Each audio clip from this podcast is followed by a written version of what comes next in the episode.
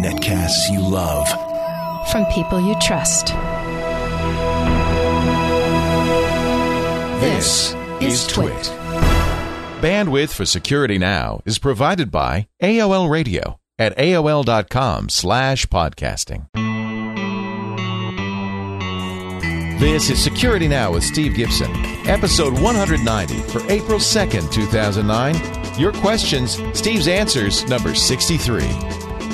Security Now is brought to you by Squarespace.com, the fast and easy way to publish a high quality website or blog. For a free trial and 10% off your new account, go to squarespace.com slash security now. And by audible.com. For your free audiobook and a whole lot more, visit audiblepodcasts.com slash security now.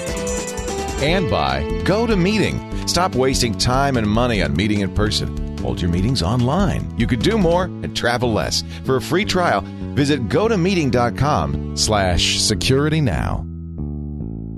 It's time for Security Now on the most important security day of the year, April Fools. Hey, and isn't it perfect that I sound like crap today? Uh, I am Leo Laporte. That guy, way distant, far away, Hello, Leo. is Steve Gibson. Earth to Leo. Earth to Leo. Come in, Leo. Over. Steve's on, Steve's on the phone today. He's using his PDP-8 for Skype, and that's what they sound like. Yeah, I thought I'd have more time to work out the code, but we seem to have a problem here. That's what happens when you use a 12-bit computer to do an 8 an 8-bit job. So uh, so we are, but it's a big day. We're recording on April 1st. Uh, of course, this will air on uh, April 2nd, but uh, we've got to talk about Conficker. We've got to talk about that that ghost net, the giant uh, spy network uh, created by some foreign government. Um, there's lots to talk about. Plus, we've got 12 great questions and answers. Yep, another feedback. bad problem has been found in Windows kernel. Good lord. Yeah, it just never ends. when, when will it all end? I want to welcome a new sponsor, one you don't know about, Steve. They've actually been uh, with us for a couple of weeks now. I'm moving my blog over to them. It's a, it's, I don't want to say a blogging platform. It's a, a web hosting platform called Squarespace, and they they use um, I, they're they're using some really cool technology. I wish I understood it better to virtualize. Uh, they're using Java. It's really an interesting program. But the upshot of it is for people who use it is you get this amazing interface for designing your blog. They have great templates to start with, but things like drag and drop column widths, widths and stuff just make it so easy to, to customize. Lots of widgets. That it's it's hosting as well, so you get very high quality hosting. You never have to worry about bandwidth again because whether you get dug or slash dotted or twitted, uh, they they have amazing uh, virtual technology that allows them to put more bandwidth online in seconds. Squarespace, S Q U A R E S P A C E dot com. Uh, you know the the guy uh, Anthony who, uh, who who designed this is a brilliant programmer, and uh, it's kind of an interesting uh, story. You know, he as usual, as is often the case, he decided to, to design something for his own needs, and uh, ended up making something that was so wonderfully useful that it's it's become an incredible product. People are just starting now to find out about it. We're really early on the Squarespace bandwagon, so I really want to uh, encourage you to check it out. Uh, Kevin Rose is now using it for his blog. Sarah Lane uses it for her blog. I was talking to Amber, and uh, she said, "You know, it's funny. Chris Dick, uh, or the, or the, I want to call him her husband, the father of her child. They might as well be married. Uh, Chris Dick uses it for his blog. He's been using it for a long time. Loves it. I mean, this guy's an artist, a photographer, a videographer, and he uses Squarespace as a gallery. It is truly amazing. Now, here's what I want you to do: go to squarespace.com/security now. You could sign up right now to create your Squarespace blog. Try it free for two weeks. And if you decide you want to stick around, use security now as a coupon code. You'll get 10% off. I think you're going to want to take a look at this. If you're, if you're deciding now about your web presence, and again, I don't want to say blog, they've got forums, they've got uh, photo albums, they've got blogging. This is incredible. We're moving the uh, Twit corporate blog over there. I'm moving Leoville over there. It's it's what I've been looking for for a long time, and I think you might want to take a take a look too. Squarespace.com slash security now. Give them a try, and let me know what you think. Uh, the more I talk to people all the time, are going, "Wow, this is incredible." So, Steve, uh, I don't know where to begin here. this is the day that Conficker was supposed to phone home. Well, actually, yeah. What happens is on April 1st, the, the security analysis in the industry, have, looking at the Conficker code, also known as Downadup, uh, and this is actually there. So far, we've had three variations of of Conficker, so-called .a, .b, and .c. The .c most recent variation has been th- there's been this cat and mouse game with the Conficker control masters or bot masters um, and the security industry. The, the, the key for keeping a worm or botnet and Conficker as both essentially alive is allowing it somehow to update itself and to avoid the authorities. So, one of the reasons that this particular worm is doing so well, if you want to put it that way, Yeah. is that that it's able to phone home to get updates to itself. And normally what happens is, for example, a couple websites will be determined to be like control points, and those will be shut down, thus cutting the worm off from any updates or in some cases from control. Well, the earlier versions of Conficker were doing something new, and that is they were using a pseudo random algorithm to choose domain names which would extend all the way into the future. And so the idea would be that instead of it being ha- having a few domain names hardwired into the code, that that people could reverse engineer and claim in, in order uh, essentially register preemptively. This thing just keeps generating them. That's so, so, it, it's a- smart, so clever. Oh, it is. Unfortunately, Yeah. You know, I wish these guys would get a, a real job. In which case, you know, Hey, I bet this job pays pretty well. I mean, we don't know. Do we know what they're up to, really? Um, well, we know that I mean, you know, it, it's a botnet. It's it spams. It attacks. It you know it also it also infects. It um, so so what's happened is on April first, instead of generating and checking 250 a, a random set of 250 constantly moving target domains on April 1st today uh, or yesterday if you're listening to this on our on our release date for the podcast of Thursday um, that number jumps to 50,000 now that means that it that the worm will be randomly checking one of 50 or many of 50,000 different sites per day which makes it I mean really difficult for for the security guys to preemptively block to, to register and block those sites. All they have to miss is one. That is, if if the bad guys choose one out of the known fifty thousand that the worm will will try to contact, then they're there. And, and some of the worms will get there. The, the Conficker also has a peer-to-peer technology that means that they don't all have to reach the mothership they're all they've also formed a, an interlocking network among themselves. So if only one gets updated, it's able to update its peers. I mean, it's it's beautifully designed to survive, and so far, it's it it has done that. It's pretty amazing. Now, uh, did this? Um, you know, today was the day it was supposed to go get variant D, and the last I saw, it hasn't. Um, I have not been looking at it today. I've been producing this podcast. I've been I've been watching. In fact, I started watching because it, you know, it's so funny because it's very hard to sort through this because even the tech press seems to be completely incompetent when it comes to analyzing and understanding this stuff. So you're getting all these variants. One one magazine said oh, it's going to be at midnight, a rolling midnight across the world, which doesn't actually. I don't. Maybe that's what it's doing. Another one said midnight GMT. So I started looking uh, around uh, 10 p.m., which is about three hours in, and the servers had gone live. The Confickers were had picked the 500 servers they were going to use, but no data had been handed off yet.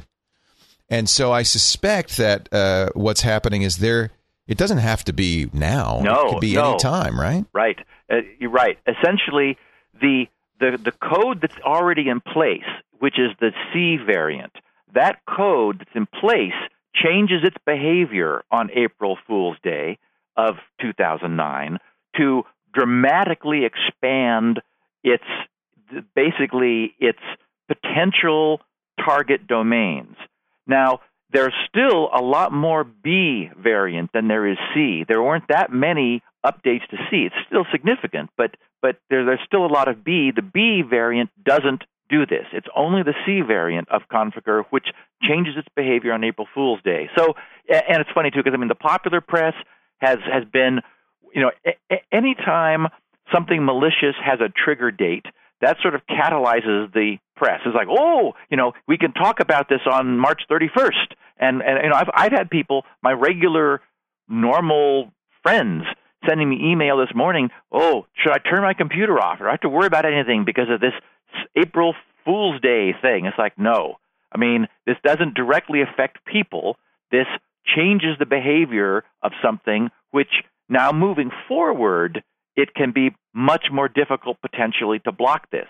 But nothing happens, as far as we know, specifically today. It's just that the behavior changes today.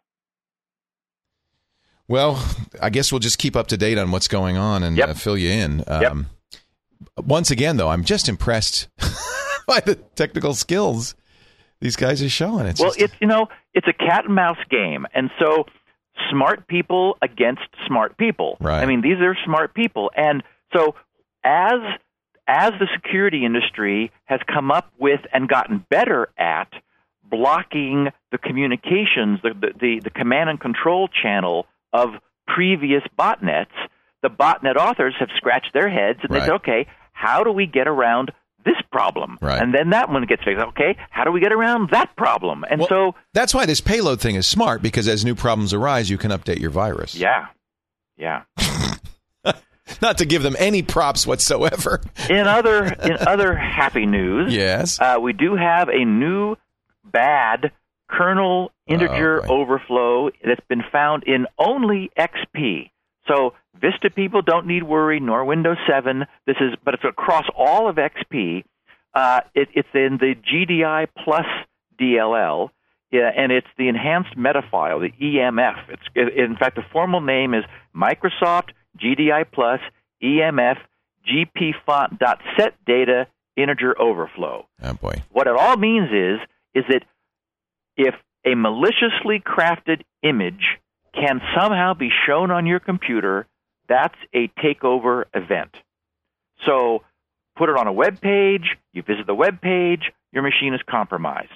Uh, send somebody an email if they've got if they're using, for example, Outlook with the you know I mean, or with, I was going to say with the preview pane, but even if you didn't, if you if you view the email, the act of viewing it displays the image, your machine is compromised. Um, or even embedding um, the, the malicious image in an Office document, and you you know you you open the Office document, bang, and, and even in a, in a PDF. I mean anything that displays that, that, that uses the Windows renderer to parse this enhanced metafile image um, can ex- can cause this this integer overflow to occur. Uh, I, I looked at the website for the guys that have completely dissected it, and although there isn't, it's not currently known that this is in the wild. Microsoft knows about it, but there's no patch for it. So now we wait. So now it's a, now it's it's a um, a question of who's going to get there first. And here we are at the beginning of April. So the question will be will Microsoft be able to get something out the door by by Patch Tuesday, which is the second Tuesday of the month? And what is this? That will be well. They have two weeks because it, it didn't happen this week Right. because this is Wednesday Right. on the first. So they got two weeks. My guess is this is bad enough that we will see a patch for this in two weeks. So there's a two week window, given that they make it in two weeks, during which time something bad could come out. Remember Microsoft saying with the last WMF exploit, uh, actually, remember, actually, it was Wisa who thought it might be an intentional uh, of plant in the WMF. code. Well, that should was really dump this code. very controversial position that I took Right. um, a little over a year ago. That the, it was that, it, and remember that Mark Russinovich looked at the code and he said, uh, "This does look like it was in there from a long time ago. It was it was clever. You could imagine that they a an like back before in the days when security was a concern, some guy said, "Hey, you know, we have an interpreter for metafiles. That's what this whole metafile thing is. It, it's basically it's a little interpreted language where it's like move here, draw line here, put cursor here, draw a circle of this radius. It, it, it's an interpreted language. That's what a Windows metafile is.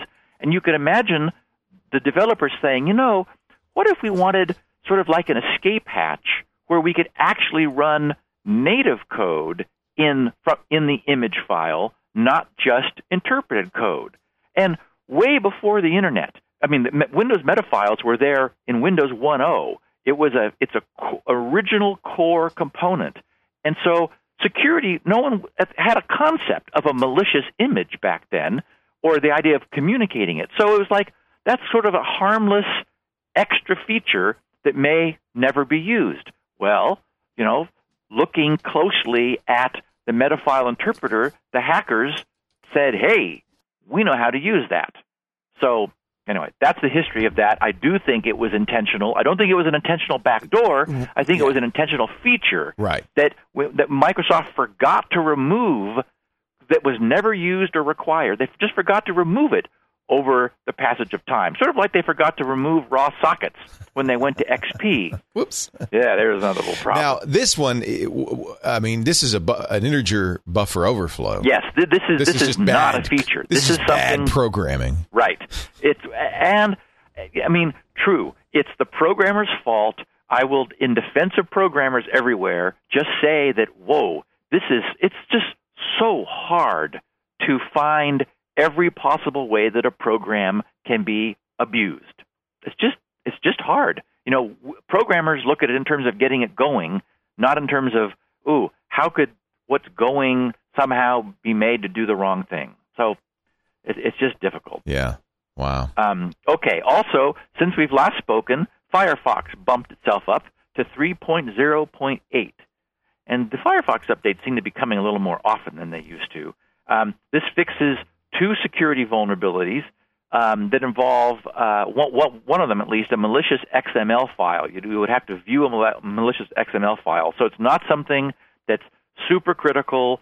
But Firefox is good about updating itself, so I would imagine our listeners have are have seen their Firefoxes update uh, automatically. I know that I did a few days ago, so so that's being dealt with. That, by the way, one of the exploits they say they uh, fixed on the uh, Apple version, the Mac version of Firefox, is that that zero that uh, uh, instant exploit that the Pwn2Own uh, was used at Pwn2Own. Right. I didn't realize it was not just a Safari exploit, but it was a problem in Firefox too. Right. So they fixed that. Yeah. And I don't think we've talked ever about a Cisco router update, um, but there is one. I want to mention it because I know that we've got listeners in IT and who are like you know involved with networking, and I want to make sure they knew that Cisco had had released the first in a long while update. Uh, there's it's it can, there's eight updates that address 11 security uh, flaws in the iOS uh, Cisco's router firmware.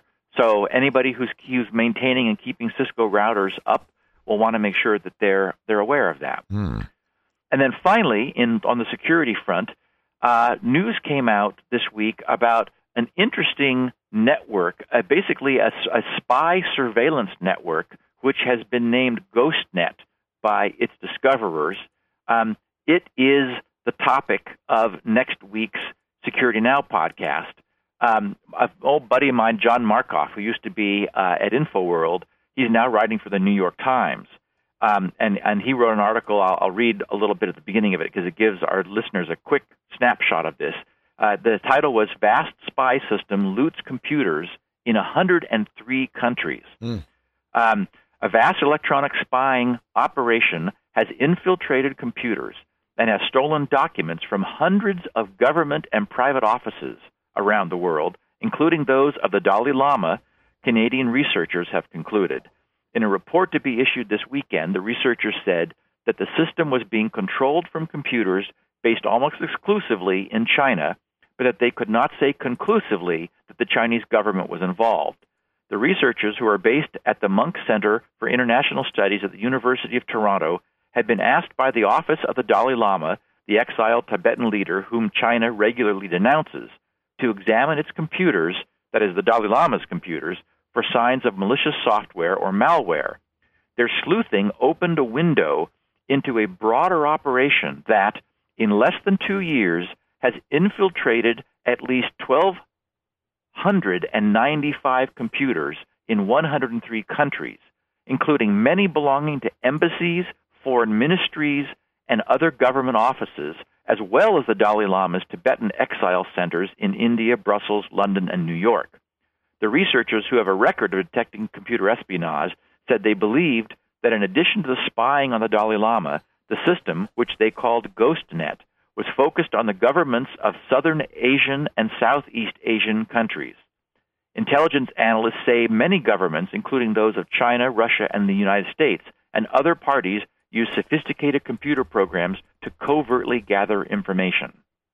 Now, so, uh, an interesting point. We kind of knew that these kinds of things were going on, didn't we? We did, but what's really cool, and the reason I want to give this next week's episode, is that their report is beautifully written, conservative, no no hyperbole. It's very nicely written. It's extremely comprehensive, and so I'm going to I'm going to absorb it all and distill it for our listeners, and and really sort of I think we'll have a great episode next week talking about an instance of this. I mean, sure, we all sort of presume it's going on, and we're probably doing this. I would hope we're. If in fact, I'd be disappointed if we're not doing the same thing. It is still strikes me as sci-fi. This notion Yeah. of cyber warfare, Yeah. but I guess we need to take it seriously. Well, it'd be imprudent, yes, uh, and, and I have to figure that uh, for at least five years, the NSA and others have been working on this kind of thing. yeah. Oh, uh, one hopes and, One and hopes. presumes. Yeah. Our, I would, and what I would hope our hackers would be every bit as good as theirs. right, exactly. Um, okay, so that's next week. Uh, errata, um, or sort of errata. Um, every so often, as our listeners know, I stumble upon something that I think is neat. Um, I ran across an interesting add on for Firefox that I wanted to share, which may suit some people and may not others. Um, the way I run Firefox as my browser is as I'm researching things or running around during the day, I'm I'll, I'll use Control click to open another tab, and I use it sort of as a placeholder. Like I'm going to get to that, but I I don't want it to dis- distract me right now. Consequently, I end up with a huge number of tabs open. I mean, so much so that Firefox won't sh- gives up trying to show them all, and I get little scroll arrows on the left and right so that I can you know move through them, which is sort of a problem because I'd like to have a better view. I just by I stumbled on something. I think it might have been it was suggested to me by Firefox. Maybe it was a new a new version or an update or something. Anyway, it's called Tree Style Tab. And so if you put into your Find Add-ons dialog in Firefox Tree Style Tab, um, it'll take you right to this.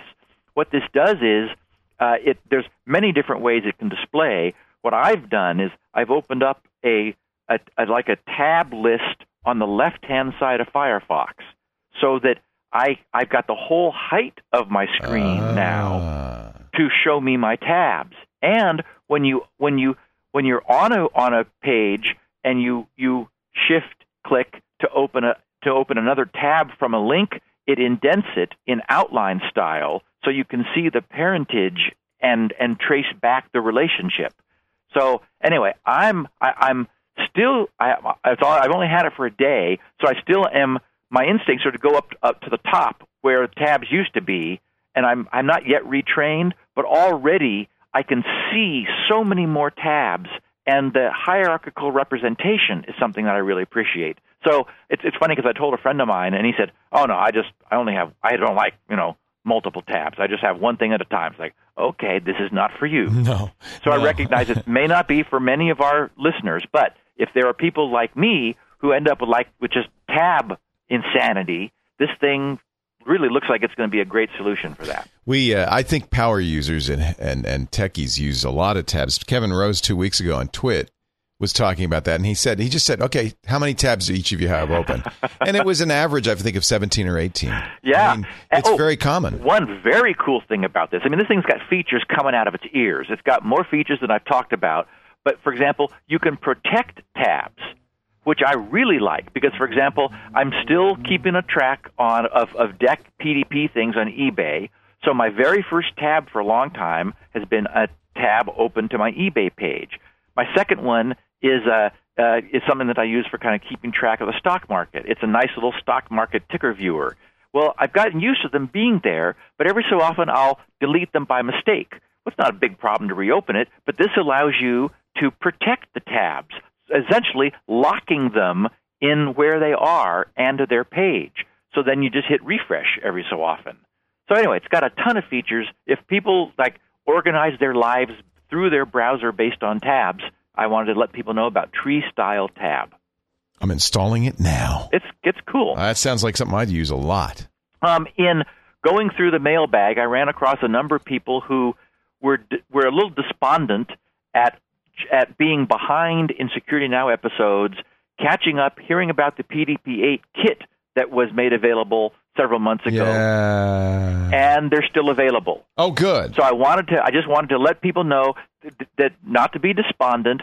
All of the first round of them were made and sent. I've got my three, uh, and I'm not parting with any, so don't bother asking. Don't no begging. um, but there are still some available, both the full kit for the, the, the board itself and for the front panel, and a, a bag of, of add-on parts for the front panel. So I just want to let, let, and any listeners know who are saying, "Gee, I'm really sorry, I missed being up to speed on that because I would have loved to do that."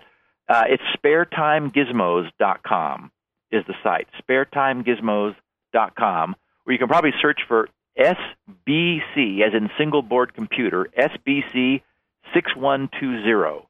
That's the name of the chip, which is a single chip PDP-8 this kit is based around. Some people are reporting in our chat room. I think everybody went off to download that tree style tabs, and uh, some people are reporting the same experience I had, which is, uh, and I occasionally get this with Firefox add-ins, a error saying uh, the uh, CRC is uh, inaccurate or something. Uh, and just my tip to them: uh, this has happened to me before with these beta. It usually is with beta add-ins. Right click and download it, and you'll get a .xpi file, which you can then open directly in Firefox, and you won't get that same error. Uh, I don't know why that happens. But uh, it's I think it's either a bug in Firefox or it has to do with signing or something like that. Huh? And maybe it's that the site's busy. Could it be that it's just Could be every- we killed the site. because it worked for me. Just I mean, I just downloaded it directly into Firefox in it, the normal way. It might be a Mac thing. I don't know. It's it's. But anyway, I've installed it now and I'm loving it. oh, it's it's a good thing. Yeah, yeah. Um, a couple people asked uh, in with regard to the multifunction YubiKey whether or how they could get the newer version. I sent email off to Stina, which I received a reply to. Um, they're apparently they're going to be using one of the major uh, Swiss or Swedish, I wasn't sure which, automotive key manufacturer Oh, to to to make their next round of keys. So they're probably ramping up production. It's not going to be available until after the summer, and they are going to be offering a discount to existing customers. So uh, it won't. There's no real way to upgrade your key or to trade the the single function for the dual function. But at least people who have keys will be able to get them at a better price. yeah. Great. And then one bizarre thing that, that just sort of crossed my radar. Uh, I was reading uh, in the SANS uh, security list, uh, uh, their newsletter.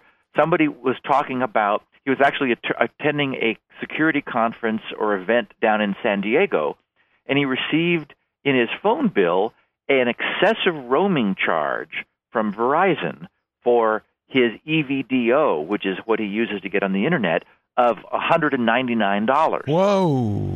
And it turns out, get a load of this. He talked to Verizon. They said they would remove it from the bill because he says, you know, I was. He, but the the point was he was close to the Mexican border, and the Mexican cell towers Oh, are not that busy and have high signal strength. And so his card was captured Oh. by an out of country tower, which caused him, even though he wasn't out of country, to be hit with super high roaming charges. And apparently the problem is even worse near the U.S. Canadian border. So I, don't- I thought that was just like you know, the kind of thing you never expect or think about, but it's like, whoops, gotcha. oh man. And, and did he appeal it? And will they give him his money back? Yes, they said they they, they did remove from his bill. Good. They said, but just this once.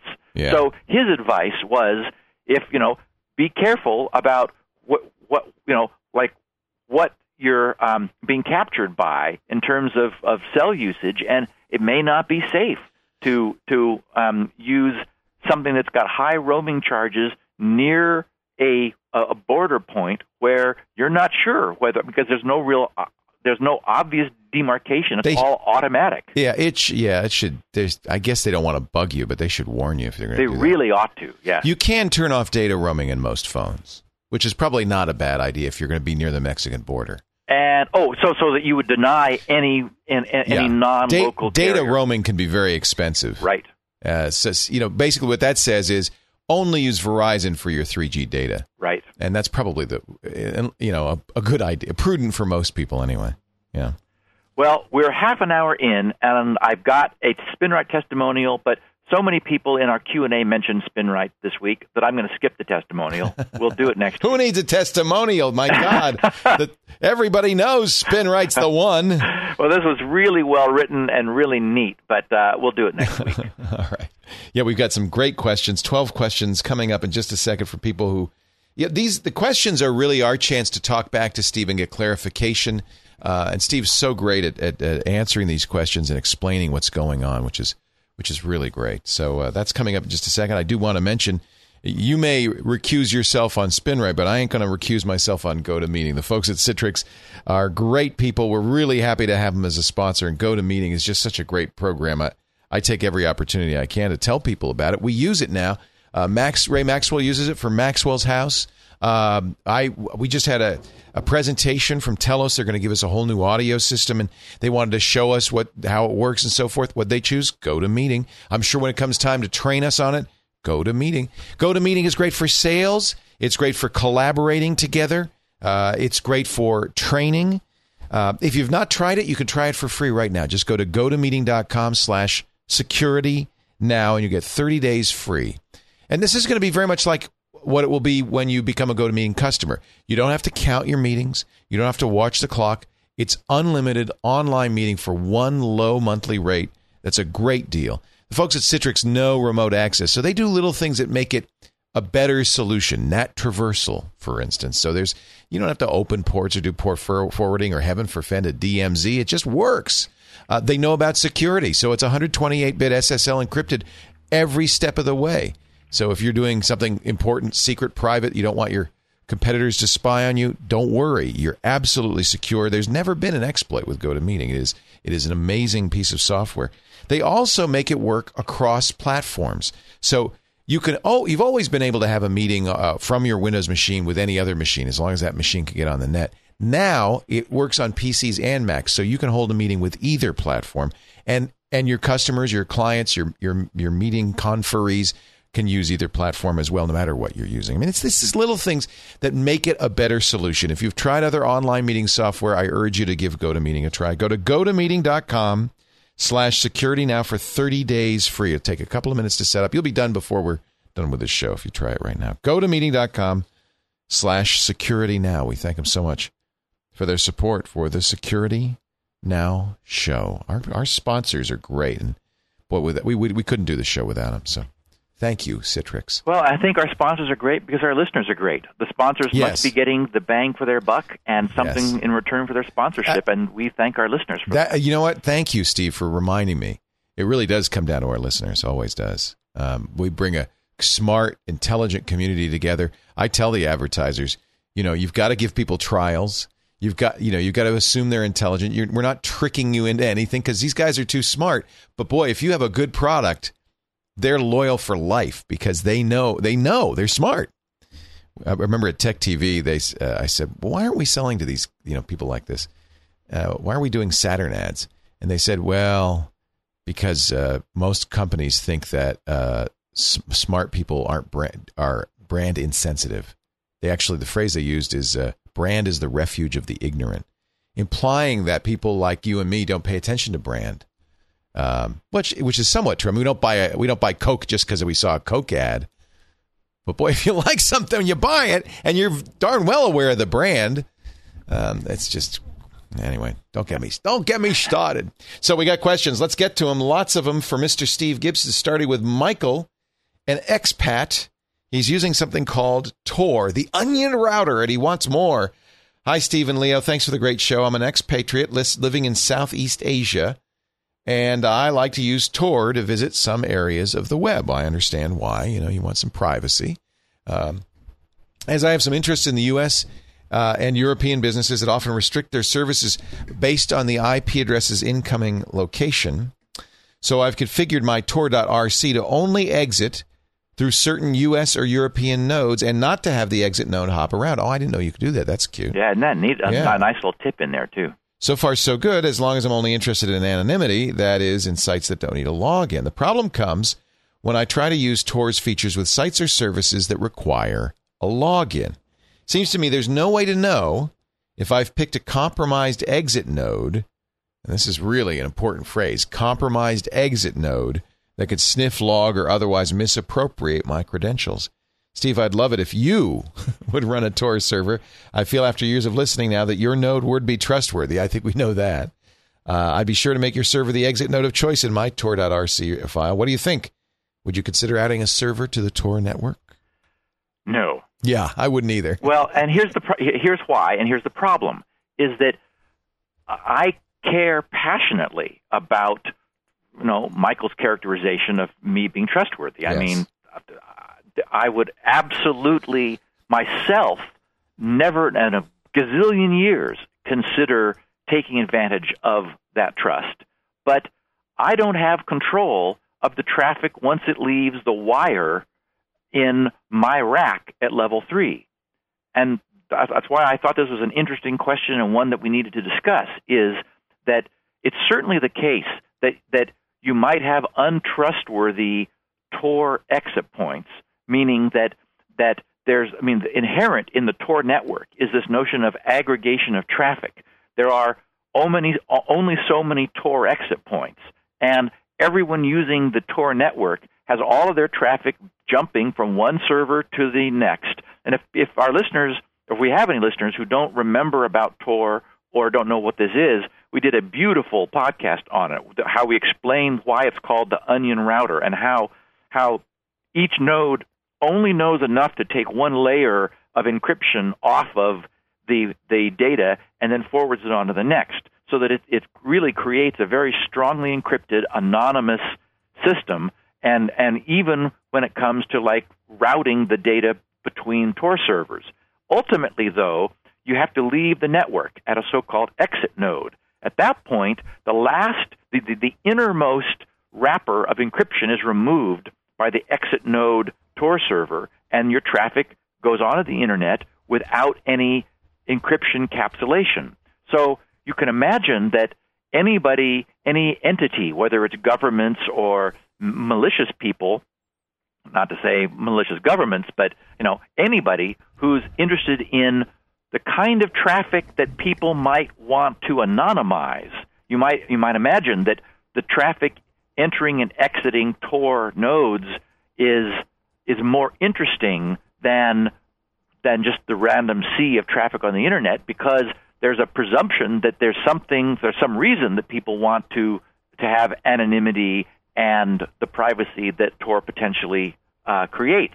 The point is that anyone operating such a node, like myself, can can control their own node. That is, can say, okay, um, you know, I know that I, like I, I made it secure. It's got its own firewall protecting it. Um, I don't care what data comes in or out. I mean, you know, I've got 20 plus years of history of dealing with hard drive data. And every so often, more, more in the old days, people would send a drive that you know that that um, that they desperately needed repaired, and I would sort of you know do it as a favor. Well, as a matter of honor, I never looked at anyone's data. I don't care about that. I just I like the idea of being able to fix it and then able, to send it back. So similarly, I don't care about what what is you know going on if I were to run a Tor node. But the point is, ultimately, I'm connected to my provider by some wire, and it goes to a router somewhere, and off it goes. At that point, I've lost all control. if, if I had a Tor node and it was an exit point, then the the all the client traffic has been decrypted as it left, and if, for example, some government were to subpoena an eavesdropping operation on that wire, I would never know. So, with the best of intentions, I would, you know, basically the trust that had been placed in me would, through no fault of my own, be subverted. So, that's just not something I would want to do. I'm going to also refer you to a blog post that I read recently from uh, it's uh, c a l u m o g dot wordpress dot com. His post is why you need balls of steel to operate a Tor exit node. and he says, I totally believe in Tor as we do. I think it's a magnificent force for the circumvention of internet censorship, but there's a problem. I was visited by police in November 2008 because my IP address had turned up in the server logs of a site offering or perhaps trading in uh, child pornography.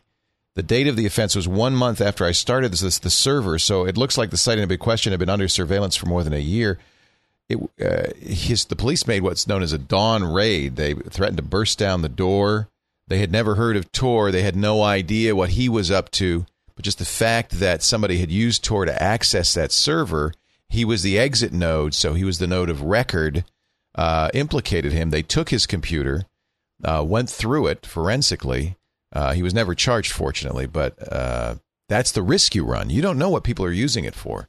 Right. Well, and you know, here's Michael, who's living in Southeast Asia. He'd he'd like to have access to services that are only available to to U.S. and European IP addresses. So it's one of the things that Tor does is allow you to anonymize yourself and lock your your exit node to specific IPs, which is very convenient. Um, so it's it's a it's a tremendous server or service, but as you say, Leo, it it comes with a with a great risk to those who are running those exit nodes. Yeah, and we thank them for doing that. Yes, we encourage you not to do anything illegal on those servers. Listener Fred says, What's an HTTPS scanning server? Steve, I especially enjoyed your series on HTTPS, secure HTTP, but I have a question about something called an HTTPS scanning server. When I log onto my corporate domain every morning, I have to click through a pop up window agreeing to be monitored. The text of the pop up says, Users are subject to monitoring at any time, including accessing HTTPS websites using iAccess. HTTPS scanning servers decrypt all HTTPS traffic.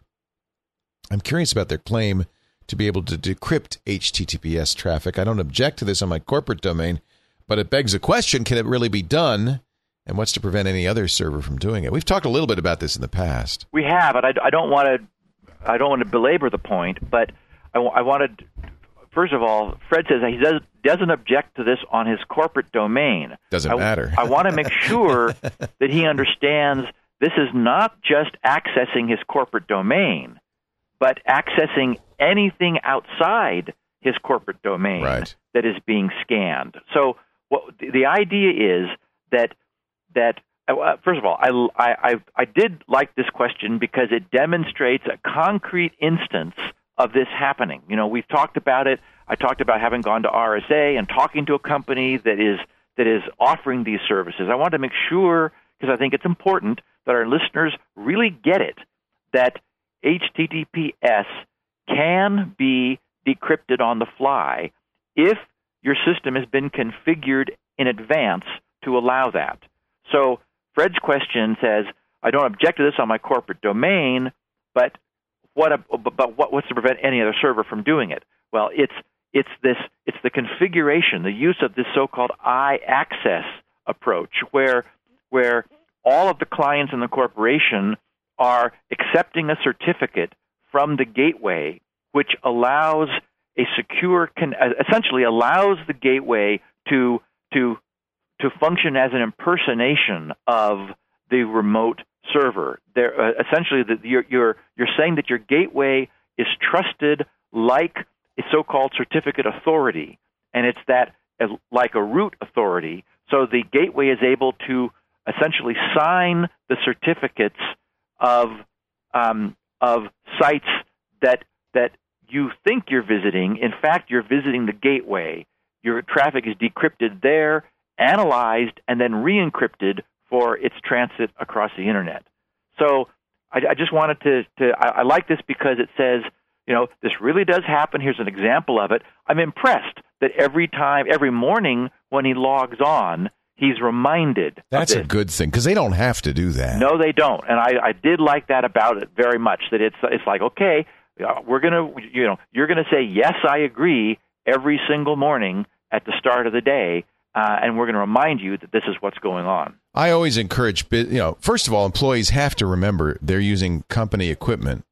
And so the courts have consistently ruled that companies have the right to do any kind of monitoring they want. But I always encourage, without notice, but I always encourage companies to make a written policy to post it and to tell employee regularly inform employees of what they're doing. That probably has a good kind of preventative effect anyway. Well, and I've I've re- recommended that it be put on a on a strip like a piece, sort of like a Under scotch, the monitor, like yeah. like a scro- scotch tape across the top of the monitor. Yeah, that's a good idea. So it's just in front of you all the time because you know it's the the as you know it's it's been well established that companies have the right to do this. However, the psychological effect of learning about it when you didn't know I mean, that's what causes people, you know, employees to like drive their cars through the the, the, the front office of the company and you know really become outraged. I'm reminded of the original discovery of adware from that company Aureate, and it was you know that, that's when I coined the term spyware and wrote that first little anti-spyware gizmo opt-out back in the old days, and people were phenomenally upset. I mean, even though the fine print they had agreed right. the, that they didn't really know this was going on really upset them. And so it, it's you know you don't want to surprise people this way. So I'd just say it so makes so much more sense to be upfront. I agree. I agree. And it has a, it has a good deterrent effect as well. Uh, Jack Jensen, Tampa, Florida, says I have an unwanted com- unwanted company. He says I'm trying to get help. I'm hearing the sounds of ma- this is the kind of question I get on the radio show, by the Yeah. way, Steve, all the time. I'm hearing the sounds of mouse clicks and keyboard typing, not mine, coming from my speakers.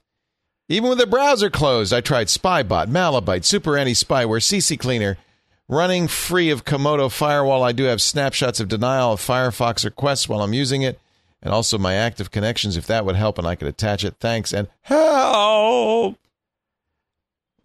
yeah, we uh, as you What is said. what's going on? Because I'm I'm curious. Well, I don't know specifically, but you know, if this is going on and like you know, Firefox is trying to, to is denying things or or acting oddly, it really sounds like he's not in control of his own machine. He's They- hearing typing and mouse clip clicking coming from his speakers. Yeah, there there's something That's bizarre. very wrong uh, in his system. Um, he's he's obviously tried all kinds of anti-spyware stuff. The one thing that I would recommend is is is due to the nature of contemporary malware.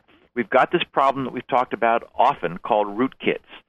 A once something gets into your computer, it can be extremely difficult to see it because because you're using the operating system and trusting the operating system to do the seeing for you. That is, anything you run on your computer is a client of the operating system, which uses the operating system services to, I mean, even doing a directory listing, you ask the operating system for a list of the files on, you know, in, in a directory.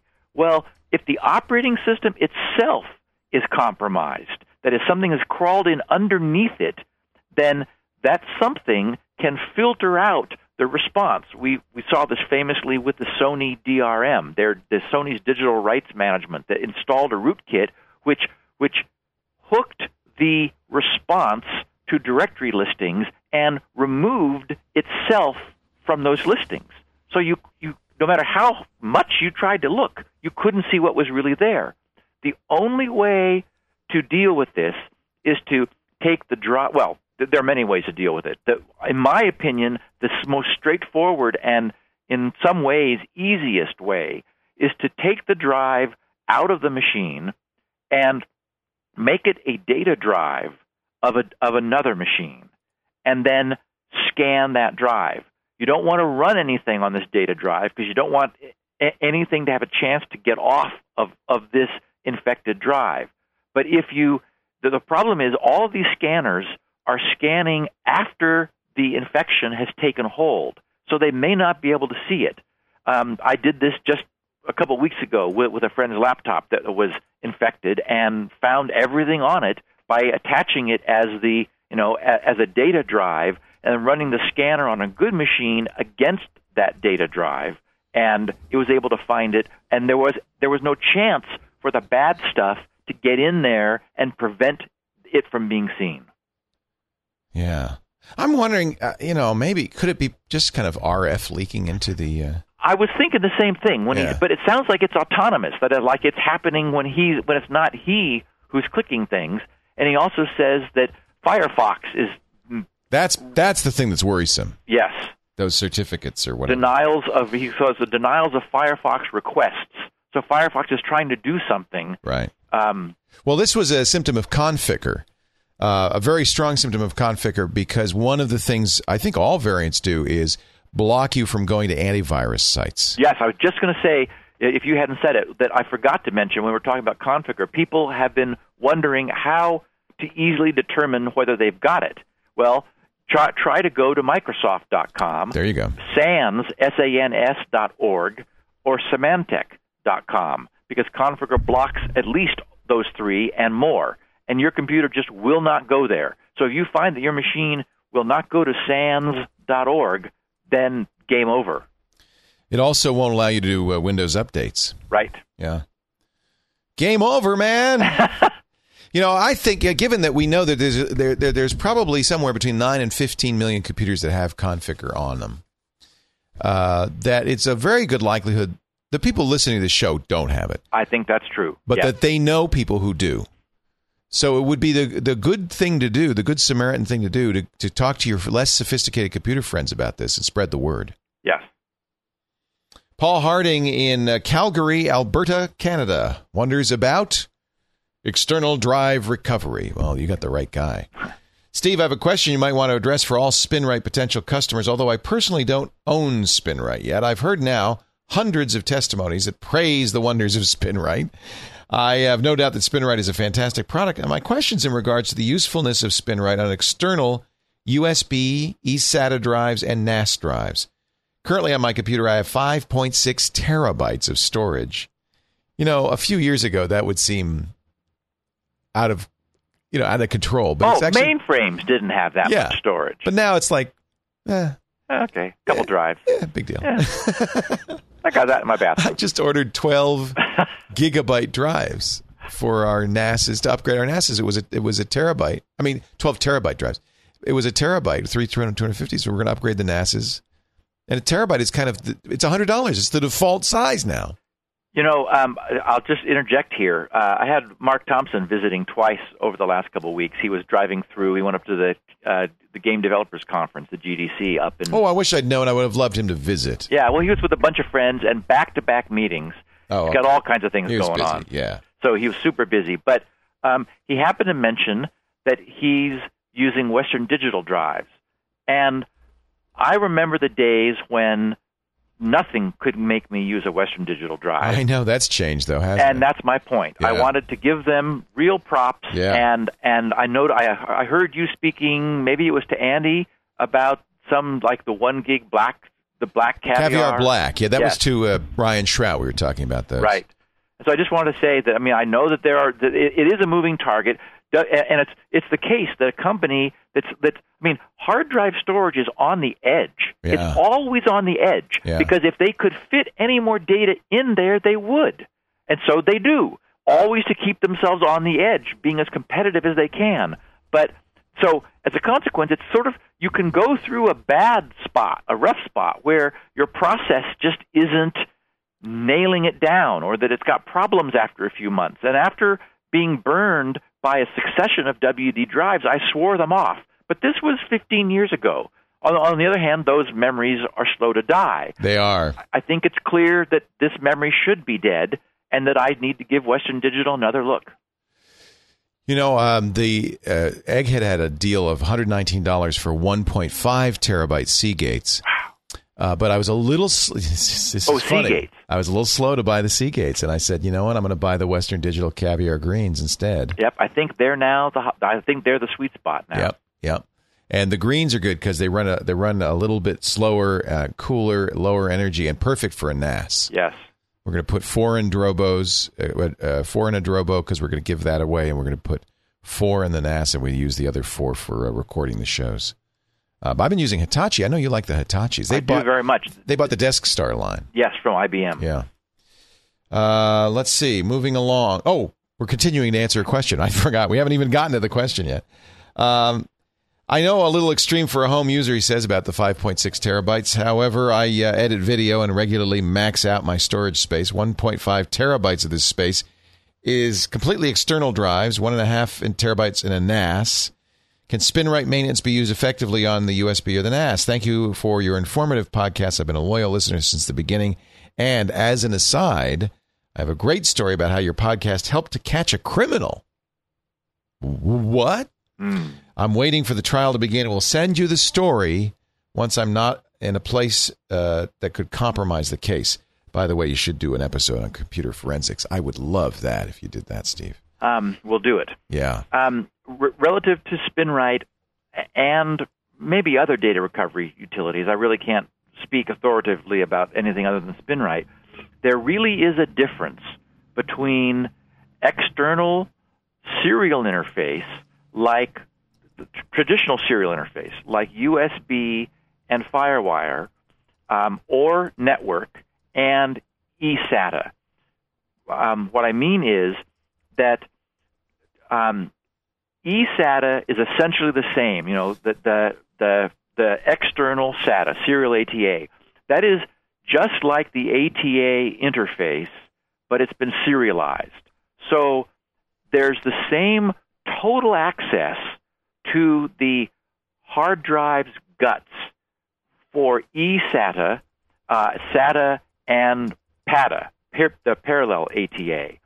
Those those are the best way of letting SpinRite have access to the drive is anything that's ATA because there's a whole vocabulary of commands which are not about transferring data in and out, but are about the inner workings of the drive, which gives SpinRite far more intimate connection to the drive. It's able to to do things that it cannot do if you are over a network where basically your API, so to speak, your your your interface is read this block of sectors and write that block of sectors. That's pretty much all those in, these the the the remote coupled um, or the the USB and the FireWire uh, interfaces allow is read and write data. They do not allow nearly the same level of of recovery and intimacy. So we recommend to uh, anyone who's who really wants to maintain their drives or especially data recovery, it is worth taking the drive out of that configuration, sticking it onto a motherboard, and running SpinRite against it there. Uh, the results. I mean, we we hear also people doing data recovery remotely through USB and FireWire. It can work, but I, you know, if it were me, I would always go to the trouble if this was important data to, to give SpinRite the best connection it can have to the drive. Yeah. I think I told somebody that on the radio show this weekend that, yeah, you want an internal drive. It's the best. My neighbor said uh, she was out watering the lawn yesterday. She said, "Hey, I hear you have six six uh, Palm Trios Palm Pilots." Not the pilots. I think I said the T, what was it? The uh, It was- TXs, right? Yeah, Yeah, I think I said the TXs. And I said, "What? How, could you possibly know what my Palm Pilot count is?" here's what happened. A guy called up was furious. He had a Palm Pilot, and basically, you know, Palm, it's over for Palm that Palm OS. I mean, they're Yep. going to go to their Web OS, and Yep. in fact, the jury's still out whether that'll be enough to keep them alive. Uh, and uh, he said, "But what about us? I love my pilot." I said, "Well, I have a friend, Steve Gibson, who felt the same way. Loved the TX so much he bought a half dozen of them and put them put them in the freezer." Yep, they're still there. They're they're they're in the refrigerator, just waiting in case I ever need them. Now you're looking pretty smart, Mister Gibson. I love that. Uh, You're, I use you as an example fairly frequently on the radio show. Of over the top extremism. Yeah, the geek, the real, the true, what a true geek is all Yeah. about. Mike Nicklin in Eureka, California writes, he's got three questions. One, do you accept cookies? Two, this is like a congressional hearing.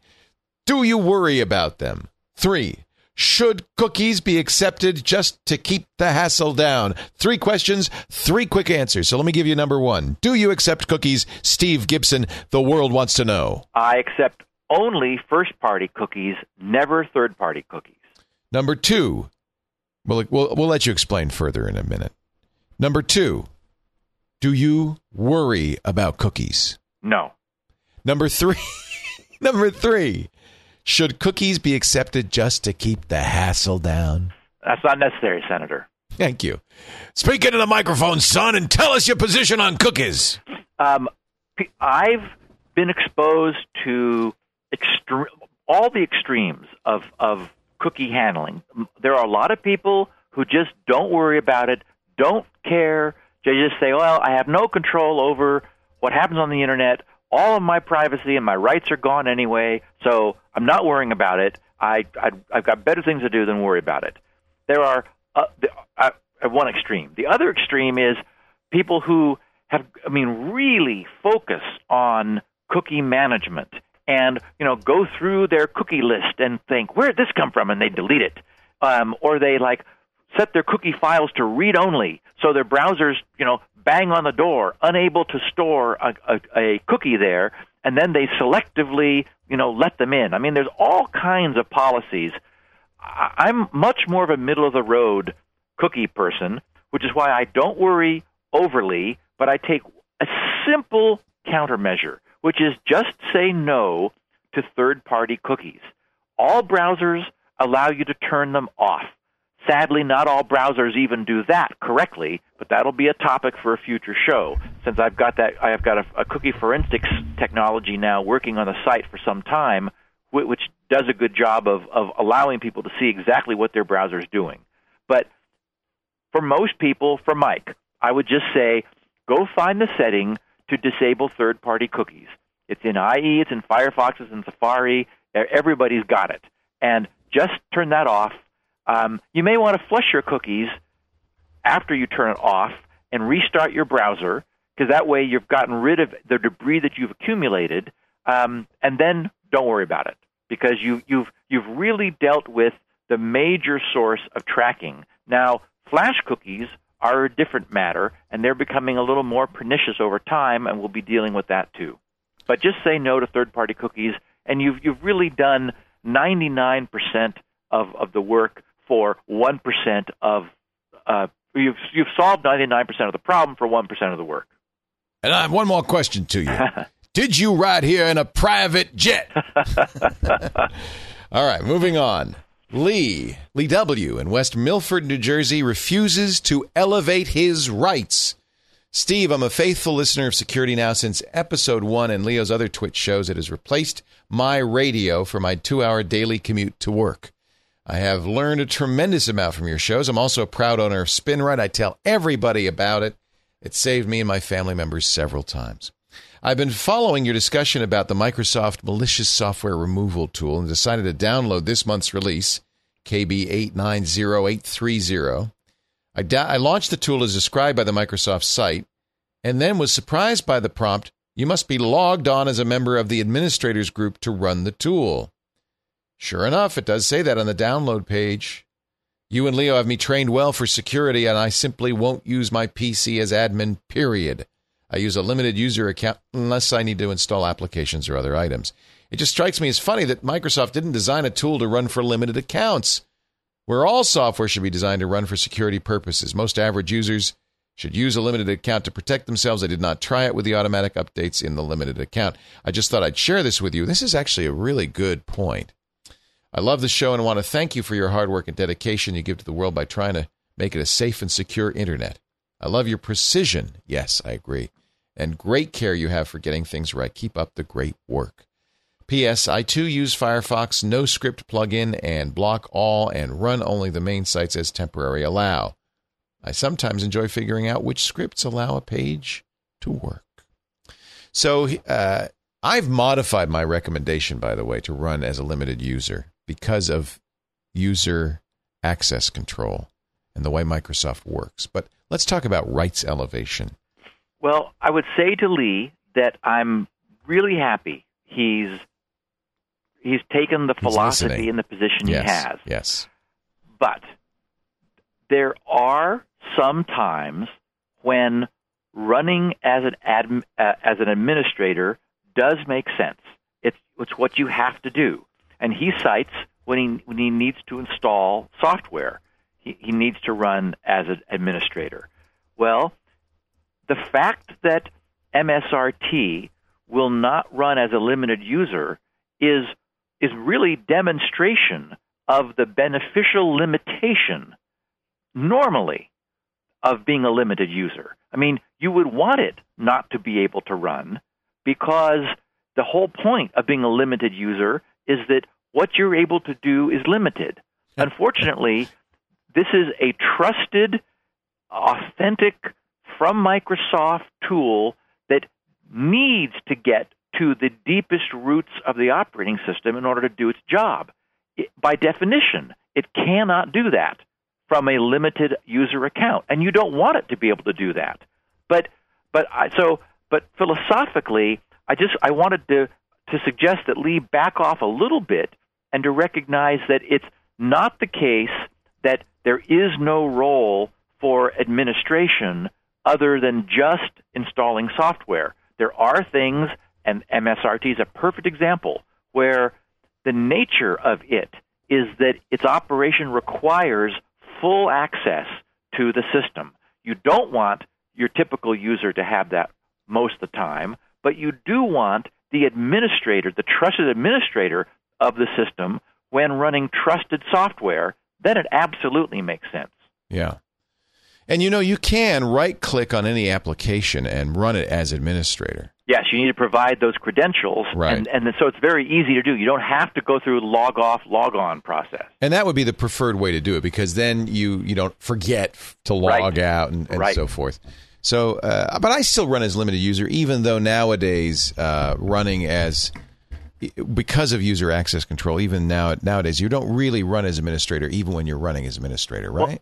Yes, and you know this is a, another perfect example of, of of the evolution of security. right. It is you know today it is much more practical to run with in a non-administrative context than it was when we first started recommending it.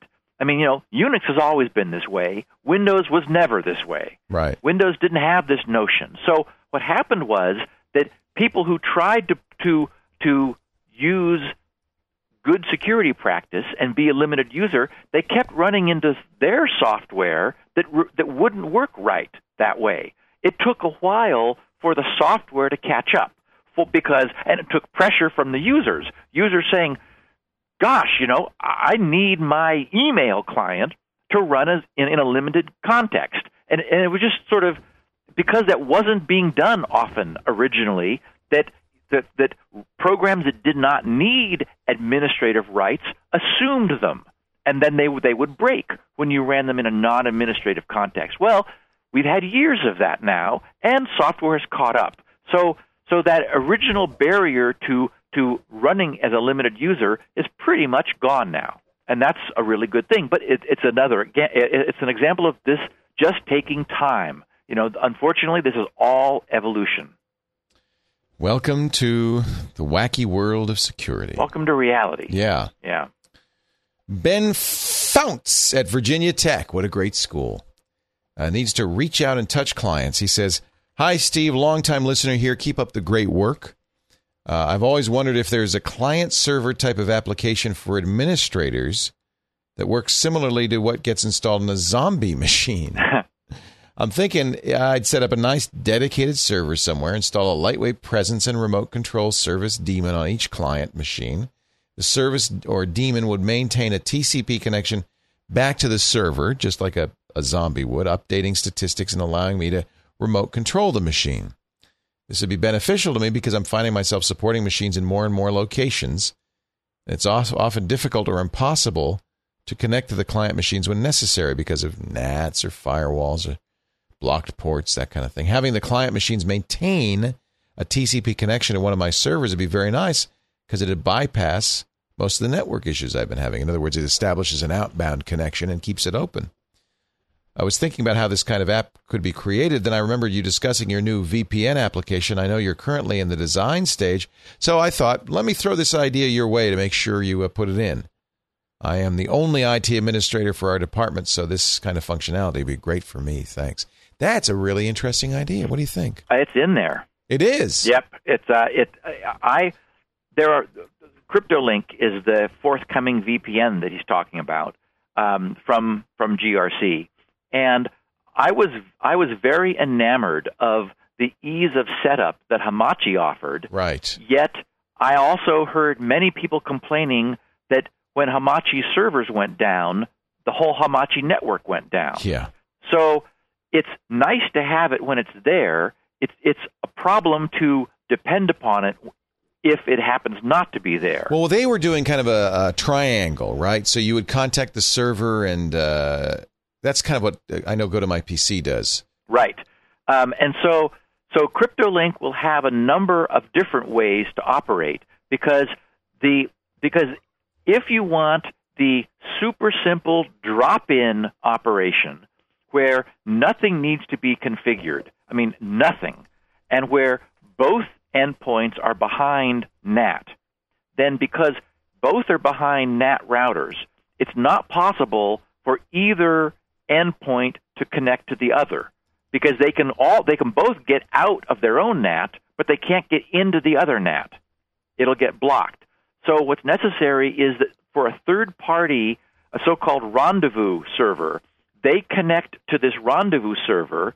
The rendezvous, the rendezvous server is able to look at the nature of the packets coming to it, and then inform each the, uh, inform the other side about how they should try connecting in. And so you're able to often to knit a cross dual NAT connection, but you absolutely need that external third party. The, so the beauty of that is it just works. No router configuration, it just works. So I absolutely want my system to have all the features that Hamachi did from that standpoint. But I also want it not to depend upon that because trustworthy as I always intend to be and, and, and will be to the degree it's in my it's in my control, um, I I don't want to force anyone to trust me beyond trusting that I wrote the code correctly. So so another way for CryptoLink to work will be in a so-called TNO, trust no one mode, where if if for example someone like Ben knew he wanted inbound connections, he could he could configure his router at his end with an to allow incoming connections. Then anybody anywhere, even behind NAT, and independent of firewalls and ISP port blockings and everything. I mean, I'm designing this so that it will always get through. They would then be able to make incoming connections um, into his network. So it'll definitely you'll get the, the essentially the best thing that all these approaches have to offer. I can't wait. I can't either. As soon as I get this other backlog of stuff done, I'm on to it. Pujan Hua in uh, Chicago, Illinois, our question number eight, wonders about password strength meters. I'm wondering how the password strength meters, those bars, you know, that go from red to green, some sites have them that, depending on the length of your password, work. I've noticed that Google, when signing up for an account, or Yahoo, or Microsoft, or anything that has an indicator of how good a password uh, is, uh, I'm wondering is is there some mathematical formula? If so, what is it? If I type in 7EDHHR7J, Google says it's strong. However, if I type in 0, 1, 2, 3, 4, 5, 6, 7, Google says it's fair. Clearly, there's more than just length involved. P.S. I used SpinRite last week. It was especially timely since all our music and videos were on the computer, and I had just bought my wife a new iPod so she could entertain the kids on a spring break trip. Luckily, SpinRite came to the rescue just in time, so she has a bunch of music and kids' shows on her iPod for the flight. So, what's the story on password strength? Well, okay.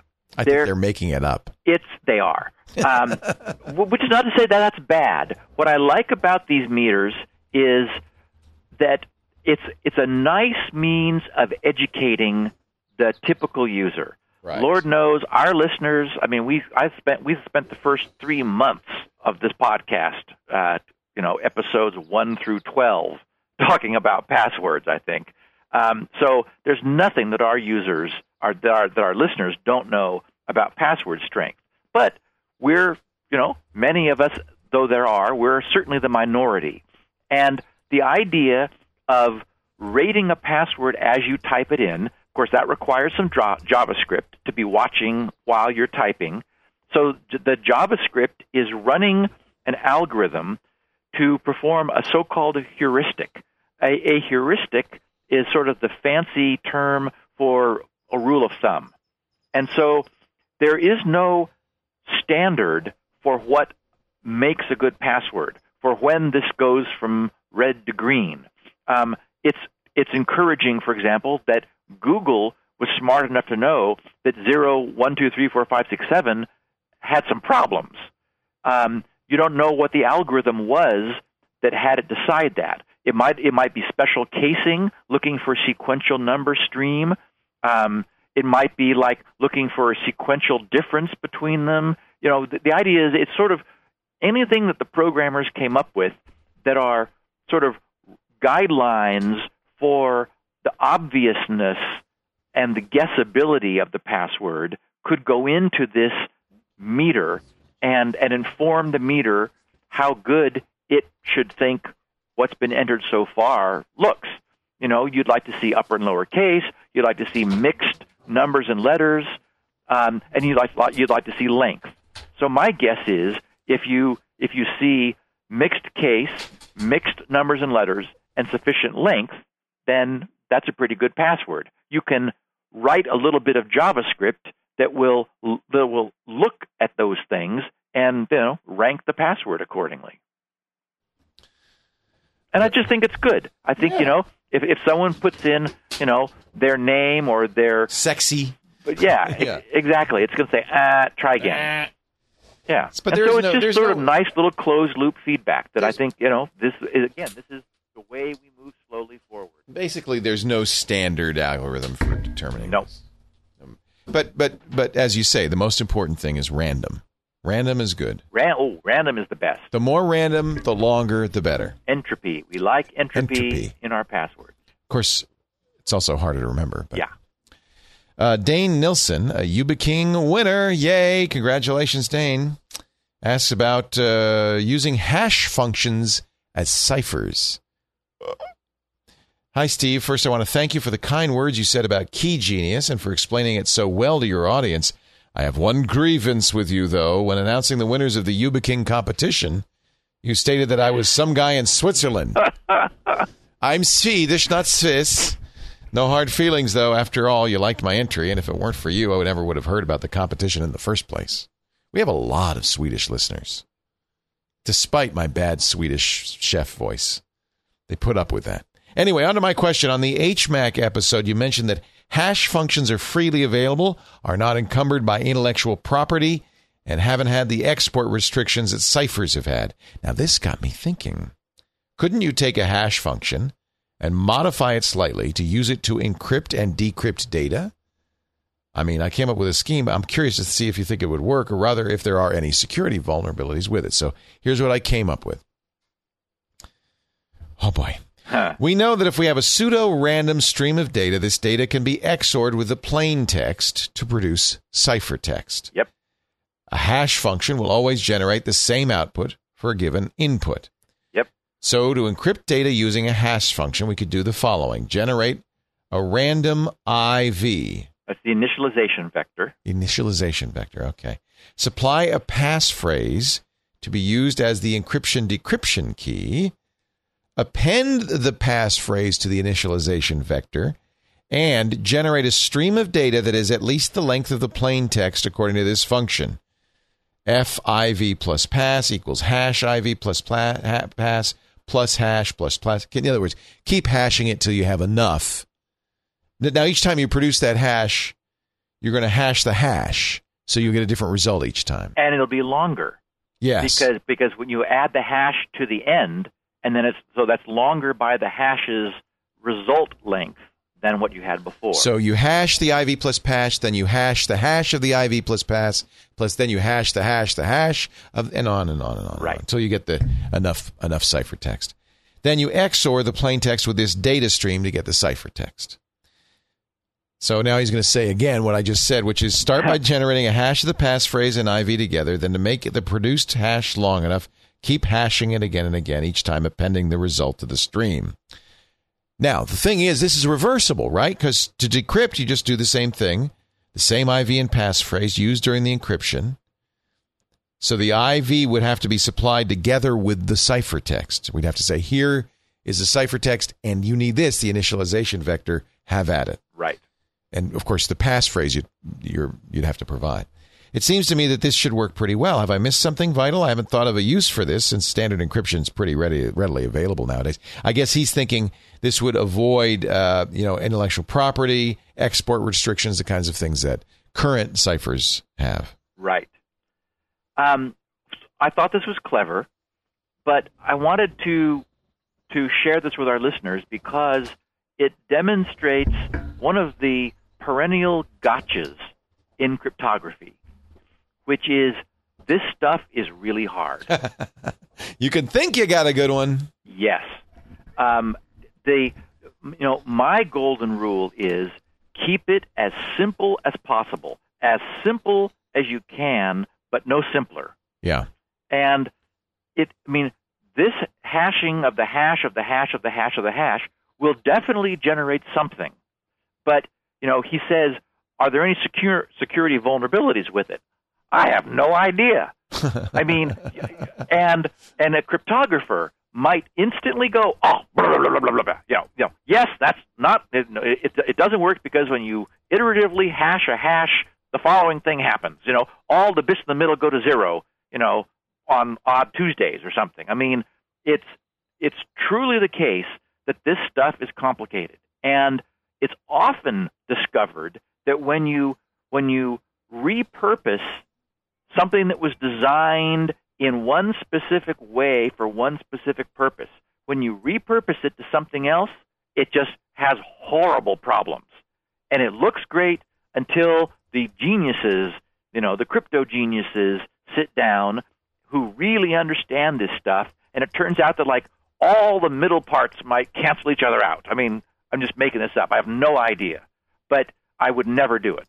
Not without, you know, a crypto genius Right. showing why this is a really good idea. Right. So, so you never want to just sort of come up with something um, because Lord knows what you end up with. The object in the lesson field. object lesson in this is WEP encryption, where perfectly intelligent engineers yes, created what they thought was a sound system.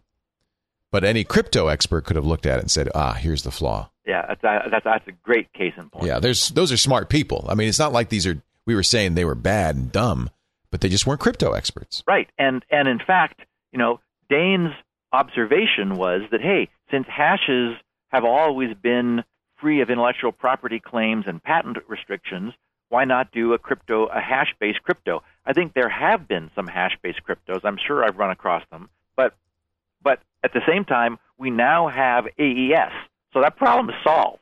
We I mean we have an absolutely bulletproof, super strong solution free of all that. Oh, and the other problem, hashing the hash iteratively would be very slow.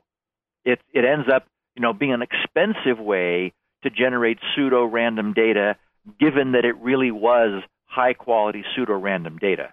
You know, there are certainly easier ways to do that. Right. Moving on to question uh, nine. Richard Frisch in Weston, Connecticut wonders about password overload. Steve, you've often talked about passwords, but I have a situation uh, that is significantly worse than most, and I wonder if you know of a solution to password overload. I have a client who does accounting, bookkeeping, and other functions for over 60 different clients. Uh, ironically, one of them is Rube Goldberg LLC. she has more online accounts and passwords than I could shake a stick at. As, by the way, does our a bookkeeper. These these bookkeepers go from client to client. Each one has their own set of passwords. I believe she has more than 200 account names and passwords she needs to know. Some of the passwords are static. Some must be changed periodically. Sometimes she works from her office computer. Sometimes she's at the clients. You know, now I'm thinking I should probably ask her how she does this because I want to make sure she's doing it securely, right? Yeah. For for, for your for sake. for us. Yeah. Because she has all our account passwords. Almost all of the work is on PCs, but a few clients have Macs. Right now, she records all this information in a handwritten journal she keeps unsecured at her desk. This is not good security, and it's a real pain for her to boot. Do you have suggestions for a better, easy way to handle this? Love SpinRite and the Security Now show. Hello to Leo. Boy, now I have to I have to ask Lisa how she's doing it. Yeah, and I don't have a specific solution. I mean, we know that the industry is full of all kinds of solutions, but I just want to sort of want to step back. I like this as a case study, and and obviously you can relate to it because you've Yeah. got an accountant with, in a similar situation. Look at all of this nightmare for the single need, the single purpose of authentication. Yeah. That's what this, this all is. Am I me? And again, I, you know, here we are in 2009, recording this on April Fool's Day. Um, I'll just bet you. I mean, I don't know when, but a decade from now, if someone's listening to this, they're going to be going passwords. What? 200 passwords written down in a you know on paper? You got to be kidding me. I mean, I don't know whether it'll be that there you just have your wrist scanned or your retinas flashed or or you know everybody's got YubiKey. YubiKeys built into them somehow. I mean, this problem we're going to solve this problem today. We haven't, Yeah. and it's escalating. I mean, the need, the pressure to solve it, as as demonstrated by this question, is is becoming overwhelming. you know, I mean, just from a purely pragmatic point of view, I probably, I think a uh, password manager would be the right way to go. Um, there is, I recommended RoboForm on Windows and uh, uh, uh, 1Password on the Mac, but there is an open source one called KeePass, K E E P A S S. Yes. It's cross-platform. Um, it's open source. It uses AES and Twofish, so it's very secure. So what you do is you basically you've got a database of all these passwords that is secured itself, and then you could put that on your USB key. You could have multiple copies. There's no reason not to, uh, because it's the the, the the the database is itself secured.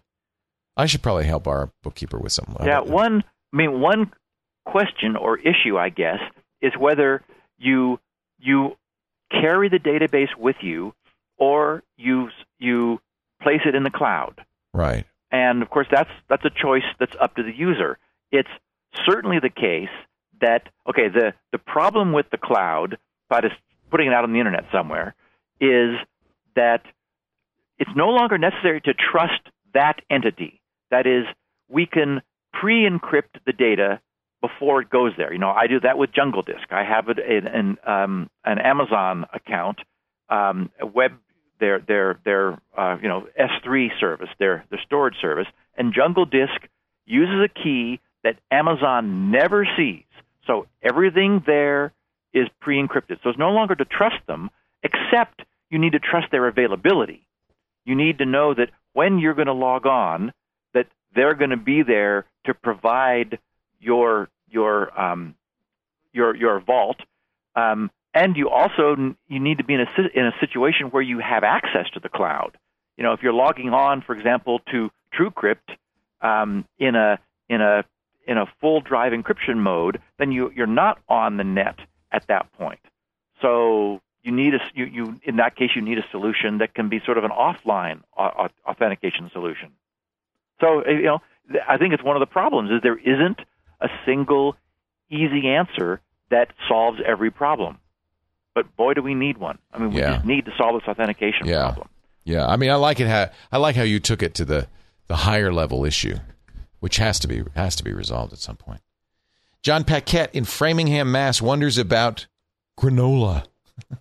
Dear Steve, I often hear you using the word granularity as a sim- synonym for resolution, as in, uh, oh, they've really bumped up the granularity of this so that users will be able to automatically disable auto run on drives of unknown types, on removable drives, on network drives, CD-ROMs. That was from last episode.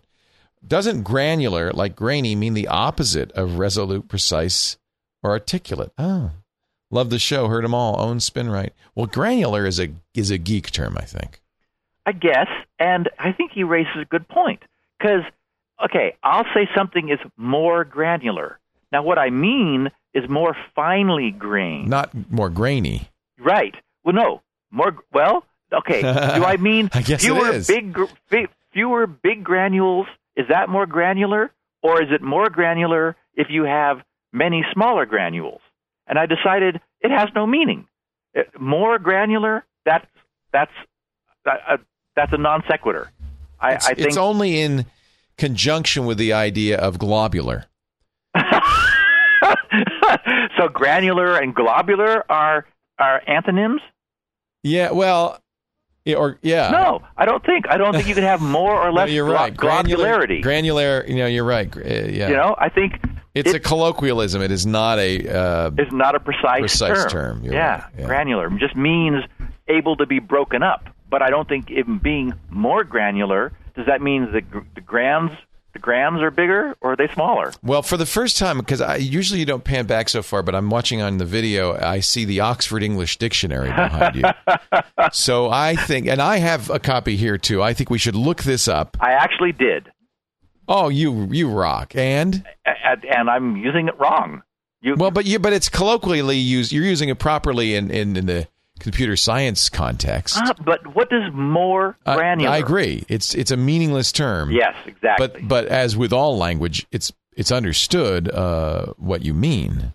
yeah, well, John didn't think so, and I, Okay, I we I'm, won't use it anymore. I'm agreeing with him. That's good. No, you're absolutely right. What does it mean? It's meaningless. yeah, Wow, John, you've made a significant change. good job.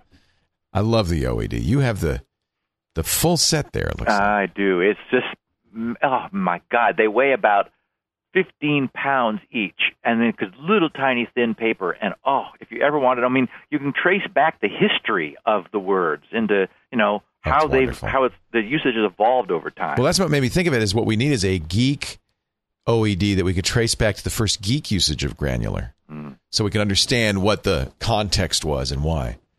Yeah, the OED. Uh, you know, the only, the only, only time I really got mad at my wife, I bought the OED and I loved it. I thought the kids would use it. They never do. I kept going. Oh, let's look it up in the OED. But I always wanted it for myself. Always wanted it. So I, I, fi- I finally bought it. It's fairly expensive to buy all whatever is twenty volumes or Yeah. thirty volumes.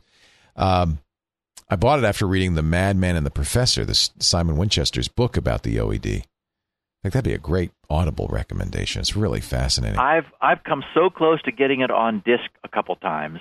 If you look around, though, it's it's all apparently the access software is really bad. yeah, you know it's going to be. Yeah, exactly. It's fine to have a book. It's Yeah. a beautiful. It's a beautiful thing. Um, where was I going with and you don't have to worry about booting them up either. Oh, the one time I really got mad at Jennifer after buying the OED, I found it in the garage on the floor. Ooh, So what? She said it was taking up a lot of space. I said, what? What? so now it's here in my office with another another set of volumes that was taking up space, equally unused. The World Book Encyclopedia. ah, yes. We're old analog guys, despite our digital heritage. Let's uh, let's pause for a moment since I did use the A word and mention Audible.com. A great time to, uh, and then we'll come back and we'll get the uh, the last question of the day, which is actually uh, a tip of the day Yeah. From uh, Rick Hughes in, in Maryland. Uh, audible.com slash security now. That's the place to go to get your free Audible account. Well, it's free for the first month. You get a, uh, one credit free. Uh, I think you're going to love Audible. And, you know, now, as long as I'm making a recommendation, since we've mentioned the OED, this is actually pretty serendipitous. Simon Winchester, who has written a number of wonderful books. You would love his books, Steve. He wrote The Map That Changed the World about the birth of modern geology. He wrote uh, Crack in the Edge of the World uh, about the Great California Earthquake of 1906. Um, uh, he, Simon Winchester was a geologist, but there, the, he's written two books about the Oxford English Dictionary. And I've listened to both on audible.com. The one I would recommend is The Meaning of Everything, the story. Now, I'm trying to, is this the same thing as The Madman and the Professor? I've, I've owned, I own both. I have to listen. now I'm now I'm curious. It's the amazing story of the Oxford English Dictionary, the the book that took a century to write. And what an amazing story. How did they make this? The goal of the Oxford English Dictionary over 100 years ago was to have every word ever used in the English language in modern times. Unbelievable. I mean, that they would even attempt this. The Madman, it turns out, one of the uh, one of the most important contributors to the Oxford English Dictionary uh, was in an insane asylum. Uh, there, I mean, it's an amazing story and a wonderful audiobook. Highly recommended. Simon Winchester himself narrates it. He does all his books. And uh, while I don't usually recommend that you get author narrated books, this is one exception. He is so good. Now, this is what an audio book can give you. You can you can you can get immersed in another world. You can learn, and all this while you would normally be fuming in the car at the bad traffic or bored at the gym on the Stairmaster or the treadmill, or working in the garden or doing, oh, housework. Instead, you're transported to another world. Time goes by almost too fast. Audible.com slash security. Now, give it a try. I think you're going to like it. Your first credit is free. If you decide to stick around, the book is yours to keep. And we have many recommendations. There's a ton of them. If you go to willhallmusic.com, we recommend a book every show. Um, hundreds of recommendations so far. 51,000 volumes. There's no limit on what you can listen to, but this would be a great one if you like words. The Meaning of Everything, the story of the Oxford English Dictionary by Simon Winchester.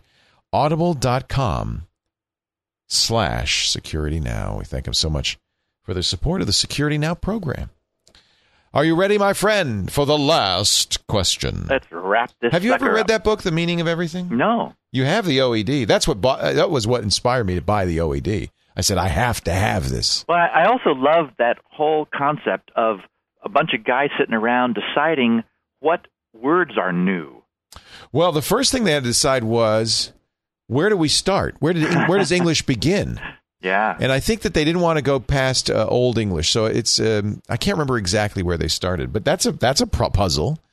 And then every word they had to go through almost all the canon, every written b- word in English, and they made out little slips of paper with the word, the first use, the date of the first use, an example sentence. Wow. And, I mean, it, it, it's a mind-boggling wow. thing. So what you have there on your shelf, what I have on my shelf, it's over on his upper left uh, shoulder for those of, upper left corner for those of you who are watching uh, at home. Yeah, there it is is in many ways one of the most significant books ever written in the English language. It's just an amazing work, and this that, that book will really turn you on to uh, to it. It's incredible. I can't figure out if the if the Professor and the Madman is the same book or not. I own them both. I should really listen listen to them and figure it out. I think they might have retitled it. Anyway, last question. Rick Hughes in Sykesville, Maryland brings in his Q&A tip of the day, an easier way to use Drive Snapshot. Now I got a very nice note by the way. Did you get that note from the uh, author of the uh, the program that you recommend? I did, and I'm puzzled about it because I was so sure that I once spoke to someone named Paul Terrell, and I thought that that's what terabyte, that T E R A was from Terrell. Uh, I guess I'm wrong because the the guy at Terabyte said I wrote that. Who's that? I've never heard of him. David F. Uh, of Terabyte Unlimited said Steve mentioned on listener feedback 62 Paul Terrell rated a terabyte. I have no clue who this is. the president's name and primary developer is me, David Fleetcheck.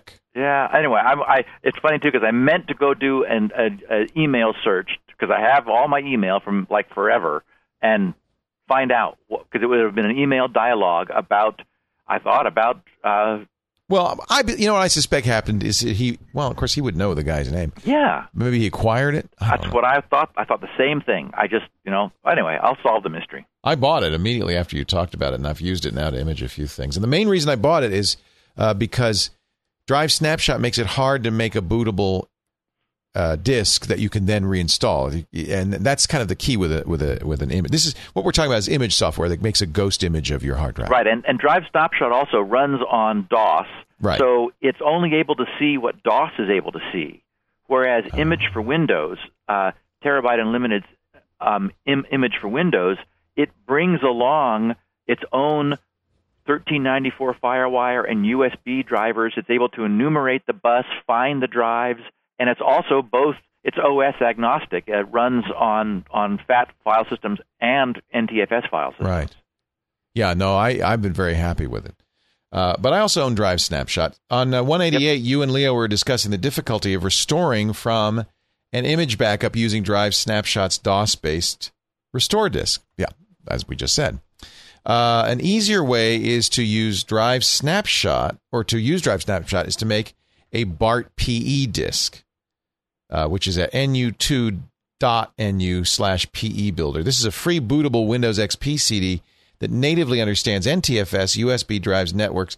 If you copy your licensed drive snapshot.exe file to the BART PE disk, you can just boot up from the CD and use the normal drive snapshot GUI for backing up and restoring to any drive. This is really what I should have done without having to fool with the DOS drivers. I've been using Drive Snapshot this way for a couple of years with no problems. I know you've switched to Terabytes image for Windows, but Leo and others who still use Drive Snapshot might be interested in this approach. Thanks for all the great Security Now, Netcast, and GRC software. I've been using SpinRite since version 2. What an excellent product. You know, we've never talked about BART PE. We and should. Yes, we should. I had, believe it or not, my first occasion ever to use it within the last week. Um, I can't even remember now why, but I got in myself painted into a corner somehow. I mean, the, the, I'm old school, so I've got you know old DOS tools that normally still I've got you know uh, uh, partition magic and drive image and I'm I'm very comfortable with all of that. So I think that's kept me from having to to mess with BART PE. But somewhere in the last week, I needed it for something I was doing, and I, and I thought, well, okay, I've I've heard about it, and I mean I knew all about what it was. I'd never done it myself. I, so I just wanted to bring it up and and mention it to our listeners. I'm very impressed with with what it does. The idea is that it needs access to your original Windows installation CD. So that's it's from there that it gets the original Windows installation files.